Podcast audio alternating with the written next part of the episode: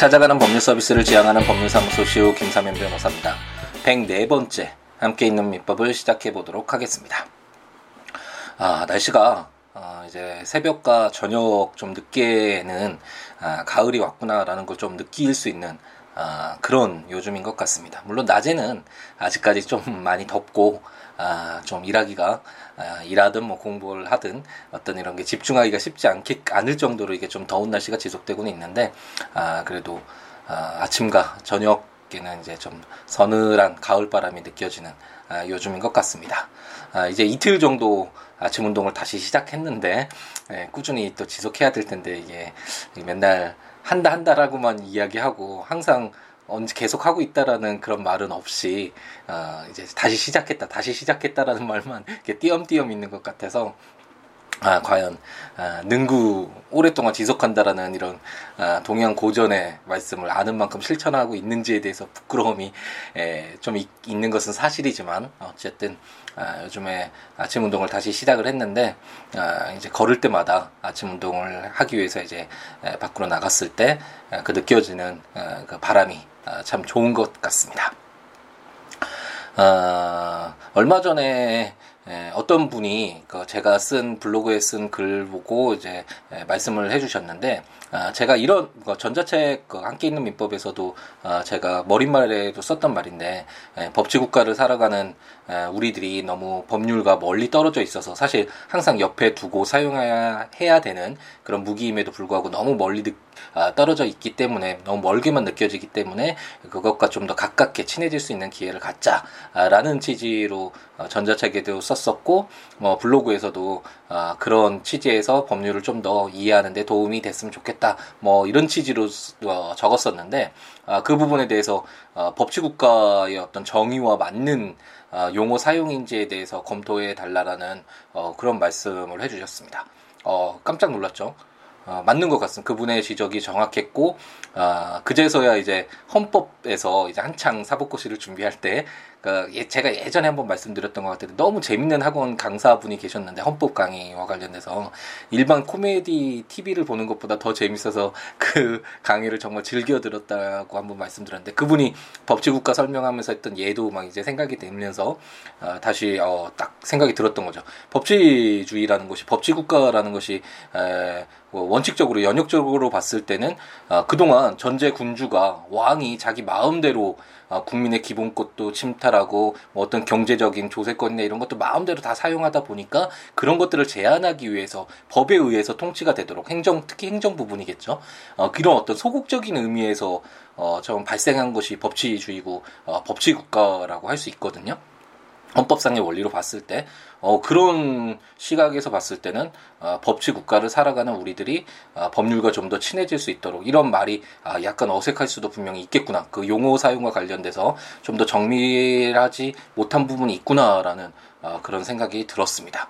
물론 저의 취지는 아, 이제 법이 그런 어떤 소극적인 의미에서 어떤 1인에 의해서 전제 왕에 의해서 마음대로 통치되는 것 자의적인 어떤 행동을 제어하는 측면에서의 법치 국가라는 측면보다는 모든 지금 사회 자체가 그리고 어떤 뭐 국가나 사, 어떤 공공기관이나 물론 개인들 간의 뭐 어떤 거래나 이런 모든 것들이 어, 법에 의해서 법을 기준으로 해서 법에 의해서 운영되는 이런 사회다라는 어떤 이런 포괄적인 아, 측면에서 제가 사용한 것은 맞지만 용어라는 것은 어느 정도 어, 모든 사람들이 어, 그런 의미에서 사용되는 말이다라는 동의하에서 어, 사용이 되어야 되잖아요. 그래야지만 그 외의 것들이 이제 덧붙여지면서 대화가 진행되고 어떤 의미가 전달 서로 어, 동일한 의미가 전달될 수 있는 것인데 그 의미를 어, 혼동스럽게 사용하다 보면 자기 마음대로 막 확대시켜서 사용한다거나 축소해서 사용한다 그러면 그것에 대해서 부가적인 설명이 없는 한 어, 그런 것들은 좀 어, 오해의 소지가 있고 잘못 이해될 어, 그런 여지가 분명히 있는 것이겠죠. 어, 그래서 그분의 아, 아, 지적을 들으면서 어, 어 좀 놀라기도 하고 아, 다시 한번 아, 좀 용어 사용이나 좀 더 정밀할 필요가 있겠다. 어떤 학문이라는 걸 배운 어떤 배움에 있어서는 좀 더 정확히 배울 필요가 있잖아요. 그리고 특히나 그것을 전달하는 입장에서는 아, 처음에 오해되지 않도록 왜곡되지 않도록 좀 더 정확한 용어 사용과 정확한 아, 어떤 법률적인 아, 지식이나 정보나 이런 것들을 전달할 필요가 있겠구나라는 아, 그런 생각이 다시금 들었고요. 음, 앞으로 좀 더더 아, 용어 사용이나 어떤 이런 내용 전달에 있어서 정확할 수 있도록 아, 좀 틀리지 않도록 예, 더더욱 노력하겠다라는 아, 그런 다짐을 한번 해보게 됐습니다. 여러분들도 언제든지 이런 어, 지적들 뭔가, 뭔가 잘못된 것 같다라는 아, 그런 내용이 있으면 언제든지 알려주시고요. 너무 기뻤습니다. 예, 이렇게 그래도 많은 분들이 이렇게 관심을 가져주시니까 이런 지적도 해주시는 거잖아요. 그리고 뭐 제가 이제 뭐 법률을 공부한 지 그래도 꽤 됐고 그리고 변호사로 활동하면서 어, 실무적인 그런 것들을 어떤 활동이나 어떤 경험이나 이런 것들을 하는 시간이 좀 오래 되긴 했지만 어, 그렇다고 하더라도 저도 다 아는 게 아니잖아요. 어, 모를 수도 있고 잘못 오해했을 수도 있고 그러니까 이런 내용들 이제 서로 아, 우리가 함께 이제 읽어 나가는 것이니까 우리 함께 있는 뭐 민법에 참여하는 분들이 뭐 각자 자기의 생각들 그리고 제가 잘못 이해하거나 잘못 어, 설명하고 있는 부분들에 대해서 지적해서 고쳐 나가서 우리가 함께 더 좋게 만들어 나가면 아 그것이 정말 더 의미 있는 일이 아닐까라는 생각이 들고요. 언제든지 음 어, 의견 어, 지적 충고 뭐 어떤 말씀이라도 좋으니까 아, 이렇게 전해주시면 함께 이렇게 공유해보고 제가 잘못된 것들은 이렇게 시정해서 더 나아질 수 있도록 아, 노력해 보도록 하겠습니다. 아, 그럼 이번에 이제 우리가 읽어야 될 내용은 채권의 효력 부분이죠. 지금까지 우리가 이제 채권 총론 부분을 들어오면서 그동안은 이제 어, 민법에 공통적으로 적용되는 부분을 이제 뽑아서 민법 총칙 편이 있었는데 그것을 모두 읽어보았고 그래서 이제 민법 총칙을 통해서 어떤 민법에 공통적으로 적용되는 내용들에 대한 기초를 우리가 다지게 되었죠. 그 어, 이제 민법 총칙을 읽고 나서 그 이후에 이제 물거 물건에 물권은 이제 물건에 대한 권리죠. 물건에 대해서 어, 어떤 걸, 물건에 대한 권리라고 할 수 있는 물권 편을 어, 우리가 모두 읽어보았고 어, 이제 물권 편 이후에 이제 어, 그 다음으로 우리가 채권 총론, 채권 총칙편을 읽고 있죠. 법 조문상으로는 음, 채권 아, 이 채권이 발생할 수 있는 아, 경우는 여러 가지가 있는데 일반적으로 계약, 뭐 임대차 계약이나 매매 계약이나 도급 계약이나 뭐 증여 계약이나 이런 어떤 당사자들 간의 계약을 통해서도 채권이 발생할 수 있고 그 외에 사무 관리나 부당 이득 부당 이득이나 아, 불법 행위 잘못해 가지고 그로 인해서 손해 배상 해 줘야 되는 그렇게 해서도 채권이 발생할 수 있잖아요. 이런 채권과 관련된 아, 공, 채권에 공통적으로 적용되는 내용들을 뽑아둔 것이 아, 또다시 채권 총칙인데 그 채권 총칙 부분을 아, 우리가 지금 공부하고 있고 그 첫 번째로서 어, 이제 채권이 채권의 목적이 뭐냐, 채권의 내용이 어떤 것이냐. 우리가 읽었던 것이 뭐 특정물을 인도해주는 그런 채무도 있었고 그런 채권자 입장에 그런 채권이죠. 그리고 종류 채권도 있었고 돈을 받아야 되는 금전 채권도 있었고 이런 채권의 내용이 어떤 것인지와 관련된 내용들을 지금까지 어, 읽어보았잖아요. 근데 이제 오늘부터는 채권의 효력. 제가 지난번 시간에 말씀드렸듯이 굉장히 중요한 아, 민, 어, 채권 편에서도 중요하지만 어, 전체 어, 민법을 보더라도 어, 전체 민법에서 채권이 차지하는 비중이 상당히 높다라고 말씀드렸잖아요. 어, 현실적으로 많이 사용되고 우리에게 직접적으로 어, 관련이 있는 연관이 있는 음, 그런 어, 조문들이기 때문에 어, 채권이 굉장히 중요하다라고 말씀을 드렸는데 그 중에서도 어, 가장 중요한 부분 중에 하나인 채권의 효력. 채권이 어떤 효력이 있고 만약 이런 어, 채권에 대해서 채무자가 그 이행하지 않았을 때는 어떤 효력이 발생하느냐 뭐, 뭐 손해배상 청구해야 되느냐 어떻게 했을 때 어, 채무를 불이행한 것이 되느냐 뭐 어떤 이런 어, 채권의 효력과 관련된 가장 중요한 부분이라고 할 수 있는 그 규정들을 오늘부터 어, 읽어 나가도록 하겠습니다. 제 387조부터 읽어 나갈 텐데요. 이행기와 이행지체라는 제목으로 제 1항 채무 이행에 확정한 기한이 있는 경우에는 채무자는 기한이 도래한 때로부터 지체 책임이 있다. 채무 이행에 불확정한 기한이 있는 경우에는 채무자는 기한이 도래함을 안 때로부터 지체 책임이 있다. 제2항 채무 이행에 기한이 없는 경우에는 채무자는 이행 청구를 받은 때로부터 지체 책임이 있다라고 규정하고 있습니다. 지체됐다라는 얘기 많이 쓰잖아요.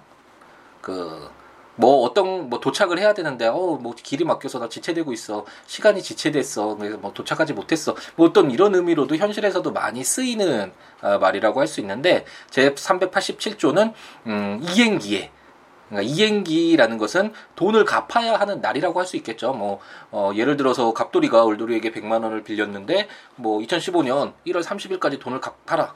뭐 지금은 1월 30일 지났지만 예, 어쨌든 1월 30일까지 어, 갚기로 했는데 돈을 갚아야 하는 날이 그 이행기라고 말씀드렸잖아요. 그 이행기가 어, 지났다라고 한번 가정을 해보죠. 이게 지체됐잖아요. 이행을 해야 되는데 어, 이것을 갚지 못하는 그런 불이행이 어, 있었고 이게 이행이 지체돼서 이런 것들을 바로 어, 이행 지체라고 합니다. 아, 이게 나중에 넓게 보면 어, 채무를 불이행했다라는 것에 어, 그 중에 하나라고 할 수 있는데 이행지체는 어, 채무 불이행이 뭘까요? 말 그대로 어느 정도 좀 해석이 되지 않나요? 채무, 채무자가 어, 예를 들어서 돈을 갚아야 되는데 100만 원 빌렸으니까 을돌이가 어, 돈을 갚아야 되는데 돈을 갚지 못한다면 그것은 채무를 이행하지 못한 거잖아요. 그걸 채무 불이행이라고 하는데 이런 채무 불이행은 여러 가지가 있을 수 있겠죠. 지금 예를 들었던 것처럼 100만 원 빌렸는데 갚아야 되는 날까지 이행기까지 돈을 갚지 못하고 있는 이건 이행 지체죠. 지체된 거죠. 이거를 도, 갚지 못하게 된 뭐 어떤 돈이 모두 없어 이 세상에 돈이 모두 없어져서 어 돈을 갚을 수 없는 상황이 아니라 어, 뭐 개인적인 사정에 의해서 어, 돈을 지체 갚지 못하고 갚지 못한다라는 말이 이건 똑같은데 제가 나중에 설명하려고 하다 보니까 말이 어, 중첩되는 용어가 중첩되네요.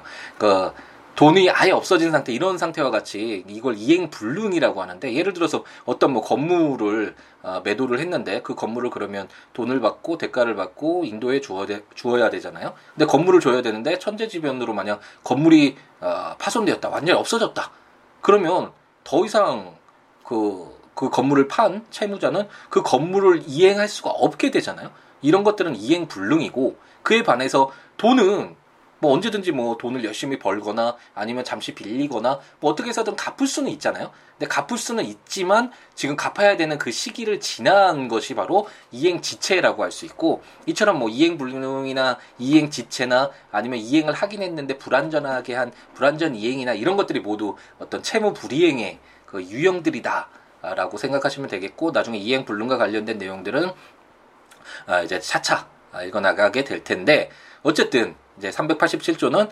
이행기가 무엇인지 돈을 갚아야 될 시기라고 했죠. 그 기간이라고 했죠. 그 날을 말하는데 돈을 갚아야 될 날을 말하는데 그때 갚지 못했을 때 그런 채무 불이행이 바로 이행지체다라고 생각을 하시면 될 것 같습니다. 그런데 여러 가지가 있을 수 있잖아요. 그 채무를 언제 갚을지에 대해서 여러 가지가 있을 수 있는데 어, 387조는 세 가지를 예정하고 있네요. 채무를 언제까지 갚으라라는 날이 확정되어 있는 확정한 기한이 있는 경우 아니면 어, 언제 갚을지 조금 애매한 불확정한 기한이 있는 경우 아니면 뭐 언제 갚아라는 말 없이 그냥 돈만 건네준 경우 어, 이런 기한이 없는 경우 이렇게 세 가지가 있을 수 있잖아요. 그러니까 확정한 기한, 아까 말씀드렸듯이 예로 들었던 2015년 1월 30일까지 갚아라. 그랬을 땐 당연히 이날이 지나면 이행 지체 책임이 어, 져야 되겠죠. 채무자로서는 채무 불이행이 있는 것이니까. 하지만 뭐 어, 이제 을돌이가 갑돌이가 을돌이로부터 돈을 빌리면서 어, 자신의 친구인 병돌이가 외국에서 돌아오면 돈을 갚겠다. 뭐 이렇게 얘기를 했다라고 해보죠. 그랬을 때는 이게 명확하지는 않잖아요. 날짜와 같이 꼭 언제 도래한다라는 그런 명확한 시기가 아니잖아요. 이것처럼 이행기가 명확히 확정되지 않은 경우에는 이제 병돌이가 귀국했다라는 것을 안 때로부터 어 그럼 이제 아 내가 이제 돈 갚아야겠구나. 내가 약속을 병돌이가 외국에서 돌아오면 돈 갚겠다고 했으니까 돌아왔다는 것을 알면 어, 당연히 그때부터 돈을 갚아야 되고 그때부터 이행기가 어, 시작돼서 그때 갚지 못하면 이행 지체가 되겠죠. 그리고 만약 뭐 특별한 얘기 없이 우선 빨리 돈 써라고 해서 돈을 빌려줬다. 그랬을 경우에는 뭐 언제 갚으라는 얘기 없으니까 아 이제 좀 돈 갚을 때 되지 않았어? 뭐 이렇게 하면서 어 갑돌이가 아, 아 을돌이겠죠. 을돌이가 갑돌이한테 야, 언제까지 돈 좀 갚아줘. 이제 잘 썼지. 예, 돈 썼으니까 이제 좀 돌려줘. 뭐 이런 식으로 아, 이런 이행 청구를 했을 때 예, 그때부터 이제 이행기가 도래한 것으로 봐서 아, 그때 갚지 못한다면 이행 지체 책임이 있다 라고 규정하고 있습니다. 아, 그럼 이제 제 388조를 한번 볼까요? 기한의 이익의 상실이라는 제목으로 채무자는 다음 각 호의 경우에는 기한의 이익을 주장하지 못한다. 제 1호 채무자가 담보를 손상, 감소 또는 멸실하게 한 때. 제 2호 채무자가 담보 제공의 의무를 이행하지 아니한 때라고 규정하고 있습니다. 혹시 민법 총칙 중에 그 조건과 기한에 관련된 규정들을 읽어보았었는데 아, 생각이 나실지 모르겠네. 법률행위에 덧붙여지는 거라고 했잖아요. 뭐 너 사법고시 합격하면 뭐 줄게 뭐 이런 것이 조건이고 뭐 언제 그 정확하게 그 조건은 될지 안 될지 모르지만 뭐 언제가 도래하면 뭘 줄게 어, 그 뭐, 뭐 1월 30일이 오면 뭐 이런 식으로 반드시 오잖아요. 뭐 특별히 뭐 정말 지구가 어떻게 되지 않는 이상 어, 이렇게 좀 명확한 아, 그런 어떤 조, 조건은 불확정한 것에 비해서 어, 어떤 명확하게 오긴 오는데 그것이 어떤 그 이후에 어떤 사정이 변경돼야지만 법률행위가 실현될 수 있는 그런 이렇게 법률행위에 덧붙여지는 조건과 기한 규정들을 한번 읽어보았었는데 제 153조에서 어, 기한은 채무자의 이익을 위한 것으로 추정한다라고 규정되어 있었던 것이 아, 뭐 생각나시는 분은 거의 없으실 것 같지만 그렇게 규정하고 있었습니다. 그러니까 이거 쉽게 풀어보자면 기한이라는 건 그러니까 돈 갑돌이가 울돌이한테 100만 원 빌렸다면 뭐 2015년 1월 30일까지 갚아 그래서 지금 뭐 1월 1일이라면 한 달이라는 그 기한은 어 실질적으로 돈을 갚아야 되는 채무자 갑돌이의 이익이잖아요. 뭐 내일 갚아보다는 한 달 뒤에 갚아가 훨씬 더 이익이니까 그래서 이런 기한은 채무자의 이익이 이익을 위한 것으로 이렇게 추정하는 채무자를 위해서 존재하는 것이라고 아, 보는 것이 원칙인데 하지만 만약 어, 어 이제 갑돌이가 을돌이에게 100만 원을 빌리면서 어 이제 자신의 시계를 또 우리 물건 물건편에서 담보 물건을 공부하면서 어, 많이 공부했죠. 그냥 채권자가 돈을 빌려주면 너무 좋지만 호의에 기한 행동이겠지만 채권자로서는 어, 그 자기 채권을 반환받을 수 있을 것인지에 대해서 불안하기 때문에 담보가 필요하다라고 생각할 수 있고 그랬을 때 이제 담보 물건들이 생겨나잖아요. 그랬을 때 지금 갑돌이가 을돌이에게 100만 원을 빌리면서 자신의 시계를 이제 담보로 맡겼다라고 한번 맡기기로 했다고 한번 가정을 해보죠. 그런데 그 그래서 돈을 빌렸는데 10일 동안 빌렸는데 그 담보로 맡기기로 한 아, 시계를 제공하지 않았다라고 한번 생각을 해보죠. 그러면 기한이라는 거 10일 동안 쓴다라는 거 10일 뒤에 에, 갚을 수 있는 그 기간은 채무자인 갑돌이를 위한 것으로 보는 것이 맞지만 갑돌이도 자기가 시계를 담보로 맡기기로 했으면 당연히 자기 의무를 다 해야 되겠죠. 하지만 그 자기 담보를 제공하지도 않으면서 그 10일 동안 쓰는 건 내 권리야 뭐 이런 식으로 주장하면 아, 형평에 반하겠죠. 그렇기 때문에 이러한 경우에는 이제 기한의 이익을 주장하지 못한다라고 해서 갑돌이가 빨리 즉시 월돌이에게 빌린 돈을 갚아야 되겠죠. 어, 그런 내용을 규정하고 있다라고 생각하시면 어, 되겠습니다. 제 오늘의 이제 마지막 규정이라고 할 수 있는 제 389조를 한번 보면 강제 이행이라는 제목으로 제 1항 채무자가 임의로 채무를 이행하지 아니한 때에는 채권자는 그 강제 이행을 법원에 청구할 수 있다. 그러나 채무의 성질이 강제 이행을 하지 못한 것인 때에는 그러하지 아니하다. 제2항 전항의 채무가 법률 행위를 목적으로 한 때에는 채무자의 의사표시에 가름할 재판을 청구할 수 있고 채무자의 일신에 전속하지 아니한 자기를 목적으로 한 때에는 채무자의 비용으로 제3자에게 일을 하게 할 것을 법원에 청구할 수 있다. 제3항 그 채무가 부자기를 목적으로 한 경우에 채무자가 이에 위반한 때에는 채무자의 비용으로서 그 위반한 것을 제각하고 장래에 대한 적당한 처분을 법원에 청구할 수 있다. 제4항 전 사망의 규정은 손해배상의 청구에 영향을 미치지 아니한다. 굉장히 어렵죠. 어, 그냥 읽어도 어렵고 그 내용 자체도 쉽지는 않은 내용입니다.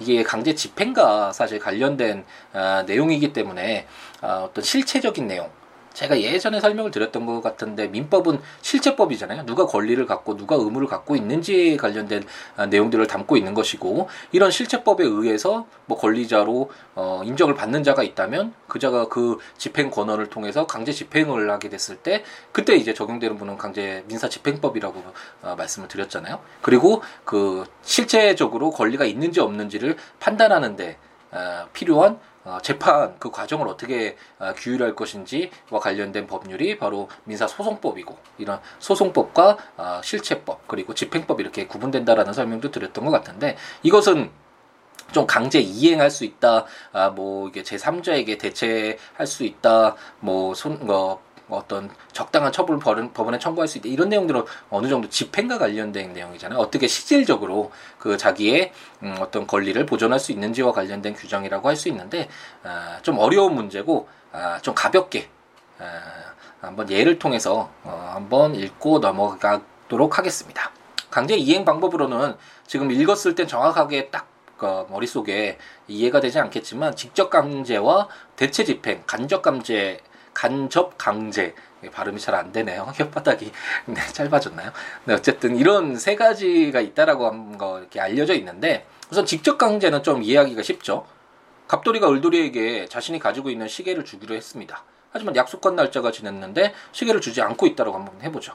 그랬을 경우에는 울돌이가 시계를 달라는 이제 강제 이행을 법원에 청구할 수 있겠죠. 이런 것들을 직접 강제라고 하고 뭐 실질적으로는 그 인도 청구를 하겠죠. 뭐 채권의 기획권 아니 아니면 뭐 만약 물권자라면 물권에 기해서 그것을 어, 권한으로 해가지고 어, 소를 제기해서 이렇게 뭐 청구를 해서 어, 이행까지 가게 되겠죠. 어쨌든 이런 내용들을 어, 직접 강제하는 것이라고 그 시계를 직접 달라고 하는 이런 것들을 직접 강제라고 하고 만약 갑돌이가 을돌이 집을 리모델링 해주기로 약속했다라고 한번 가정을 해보죠. 그런데 어, 갑돌이가 또 이행을 하지 않는 거죠. 그랬을 때 어, 리모델링 해준다는 채무는 뭐 시계를 주는 거, 그 시계를 직접 달라고 하는 것과는 약간 다르죠. 왜냐하면 법원이 갑돌이를 강제로 끌고 와서 너 리모델링 해라고 하는 건 어, 그 사람의 어떤 선택의 자유, 뭐 직업의 자유, 뭐 일반 행동의 자유라고 해야 되나요? 아, 이런 어떤 자유를 침해할 수가 있어서 그런 것까지 강제할 수는 없잖아요. 그렇기 때문에 이럴 때는 이제 어, 갑돌이가 비용을 부담하는 조건으로 해서 뭐 을돌이로서는 어쨌든 리모델링만 하면 되는 거니까 어, 리모델링 전문가인 병돌이에게 부탁해서 어, 리모델링 작업을 할 수 있도록 청구할 수 있도록 하는 것이 합리적이겠죠. 하기 싫다는 하는 채무라고 하는데 이런 것들을 괜히 데리고 와서 억지로 시키는 것은 인권에 반할 소지도 있잖아요. 이런 것들을 바로 대체 집행, 다른 어떤 대체물로서 대체자로서 그 해야 될 얻어야 될 것들을 얻는 것을 바로 대체 집행이라고 어, 생각하시면 되겠습니다. 근데 만약 을돌이 집이 전통 한옥이었다고 한번 가정해보죠. 그래서 어, 우리나라에서 갑돌이밖에 없었다. 리모델링을 할 수 있는 사람이 어, 그렇게 가정을 한다면 어, 을돌이가 병돌이를 부르더라도 자기의 어떤 만족을 할 수 없겠죠. 채권을 만족을 할 수 없겠죠. 그랬을 경우에는 어, 갑돌이를 막 억지로 끌어다가 데리고 와서 리모델링을 시킬 수 없겠지만 만약 갑돌이에게 만약 을돌이 집을 리모델링 작업을 하지 않으면 하루마다 뭐 10만 원씩 을돌이에게 지급하라. 라고 이렇게 명령을 내림으로써 간접적으로 갑돌이가 리모델링을 할 수밖에 없게끔 아, 그렇게 만들 수도 있는데 아, 그런 것을 바로 간접 강제라고 생각하시면 되겠습니다.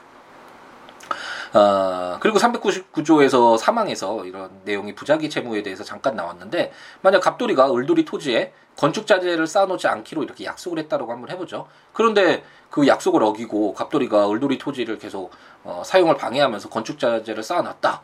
어, 그랬을 때는 어, 어떻게 해야 되느냐라고 문제될 수 있는데 이제 갑돌이 비용으로 그 건축자재를 치울 수 있다. 라고 이렇게 규정해서 부작위 채무. 이거 부작위 채무잖아요. 하지 말아야 되는 채무.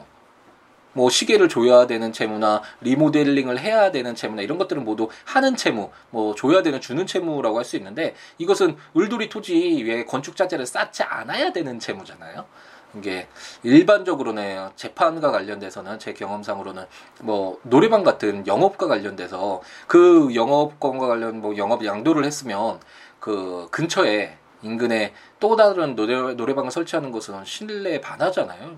이제 하지 않기로 그 영업을 어, 잘 되게끔 그 사람이 그런 이익을 얻기 위해서 어, 새로운 매수자가 들어온 것인데 그 신뢰에 반해서 뭐 인근에 그런 뭐 노래방 동일한 노래방을 뭐 이름도 동일한 어, 상호도 동일한 뭐 노래방을 설치했다 이런 식으로 된다면 이건 하지 말아야 될 새우 그 노래방을 어, 그 인근 그 제한되는 구역 내에 어, 어, 개업하지 말아야 되는 뭐 이런 부작위 채무를 위반한 것이 되잖아요. 이런 사건들을 좀 했었었는데 어쨌든 부작위 채무는 이처럼 하지 말아야 되는 부작위해야 되는 그런 채무를 위반했을 경우에 아, 이제 강제 이행을 할 수 있다라는 갑돌의 비용으로 그 간접 제재를 치울 수 있는 아, 부작위 채무에 대한 강제 이행을 규정하고 있고 어, 이런 어떤 상대방이 이행을 하지 않음으로 인해서 손해가 발생했을 때에는 아, 이제 손해배상 책임까지도 아, 물을 수 있다.